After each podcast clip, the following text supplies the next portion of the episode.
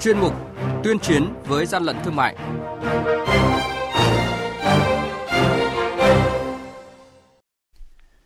Quản lý thị trường Bắc Ninh phát hiện xưởng sản xuất giấy ăn nghi giả nhãn hiệu. Bắc Giang liên tiếp bắt giữ các vụ vận chuyển pháo nổ dịp cận Tết. Đắk Lắk tiêu hủy trên 10.000 sản phẩm là tang vật vi phạm hành chính. Lực lượng quản lý thị trường xử lý trên 90.000 vụ vi phạm trong năm 2019 là những thông tin sẽ có chung chuyên mục tuyên chiến với gian lận thương mại hôm nay. Nhật ký quản lý thị trường, những điểm nóng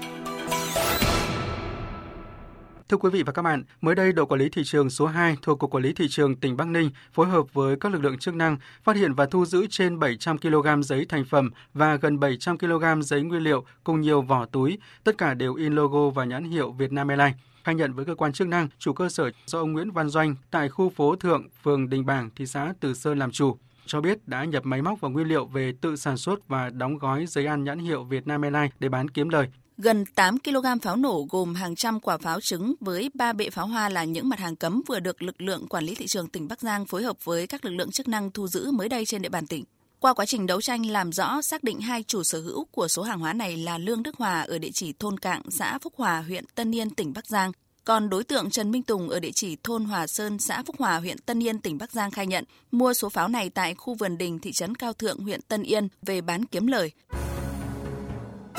hàng nhái, hàng giả, hậu quả khôn lường.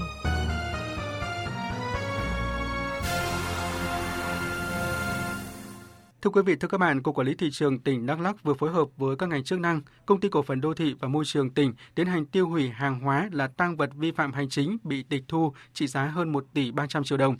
Đây là các loại hàng cấm, hàng hóa giả mạo nhãn hiệu, hàng nhập lậu thuộc danh mục cấm nhập khẩu, hàng hóa không rõ nguồn gốc xuất xứ, không đảm bảo các điều kiện tiêu chuẩn, quy chuẩn theo quy định để lưu thông trên thị trường và hàng hóa có nguy cơ ảnh hưởng trực tiếp tới sức khỏe người tiêu dùng. Do Ủy ban nhân dân tỉnh Đắk Lắk, Cục Quản lý thị trường tỉnh Đắk Lắk ra quyết định phê duyệt phương án xử lý theo quy định của pháp luật. Hàng hóa tiêu hủy lần này gồm gần 10.500 đơn vị sản phẩm hàng hóa, bao gồm bột ngọt, dược liệu, bánh kẹo, mỹ phẩm, quần áo, giày dép, đồng hồ đeo tay, đồ chơi trẻ em mang tính bạo lực, phụ tùng xe máy, mũ bảo hiểm, kính đeo mắt, điện thoại di động đã qua sử dụng. Các loại hàng hóa là quần áo giày dép được tiêu hủy bằng hình thức sử dụng biện pháp tác động cơ học, phá vỡ kết cấu, sau đó trôn lấp tại bãi rác. Các loại hàng hóa là dược liệu, mỹ phẩm, bánh kẹo, bột ngọt được tháo ra khỏi bao bì, đổ xuống hố, xả nước và trôn lấp tại bãi rác. Các loại hàng hóa được tiêu hủy bằng cách sử dụng biện pháp cơ học dập nát, tiêu hủy hết theo đúng quy trình quy định. Quý vị và các bạn đang nghe chuyên mục Tuyên chiến với gian lận thương mại. Hãy nhớ số điện thoại đường dây nóng của chuyên mục là 038 85 77 800 và 1900 88 86 55.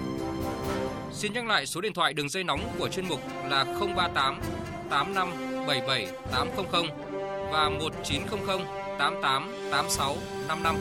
Cơ quan chức năng sẽ tiếp nhận ý kiến phản ánh, kiến nghị, tin báo của tổ chức cá nhân liên quan đến gian lận thương mại, hàng giả, hàng nhái, tuyên chiến với gian lận thương mại, phát sóng thứ ba, thứ năm và thứ sáu hàng tuần.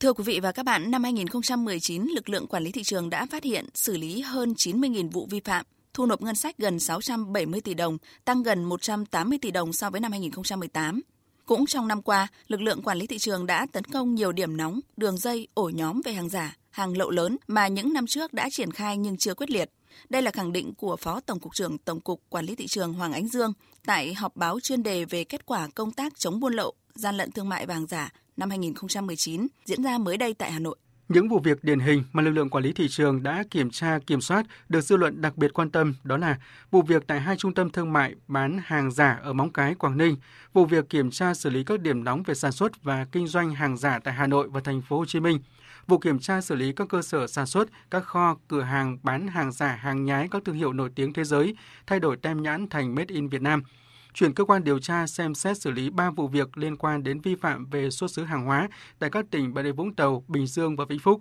để góp phần đảm bảo thị trường ổn định, bảo vệ quyền và lợi ích hợp pháp của tổ chức cá nhân trong sản xuất kinh doanh và quyền lợi người tiêu dùng, nhất là trong dịp Tết Nguyên đán. Ông Hoàng Ánh Dương, Phó Tổng cục trưởng Tổng cục Quản lý thị trường nhấn mạnh. Thời gian tới, đặc biệt là vào cái thời điểm Tết Nguyên đán, dự báo hoạt động buôn lậu, gian lận thương mại, hàng giả vẫn diễn biến phức tạp với nhiều phương thức, thủ đoạn khác nhau Do vậy, lực lượng quản lý thị trường cả nước chủ động nắm vững diễn biến tình hình hoạt động buôn lậu gian lận thương mại và hàng giả theo lĩnh vực địa bàn phụ trách để kịp thời phát hiện, nhận diện các vấn đề nổi cộng, lĩnh vực mặt hàng vi phạm mới nổi để kịp thời đấu tranh, ngăn chặn cũng như xử lý. Tiếp tục tổ chức tuyên truyền vận động các tổ chức cá nhân hoạt động thương mại trên thị trường tham gia đấu tranh chống buôn lậu, gian lận thương mại hàng giả bằng nhiều hình thức đa dạng, thiết thực, thực hiện ký cam kết không kinh doanh hàng giả, hàng nhập lậu, hàng kém chất lượng và kiểm tra đối với cơ sở kinh doanh đã ký cam kết nhưng vẫn còn tái phạm để cương quyết xử lý triệt để.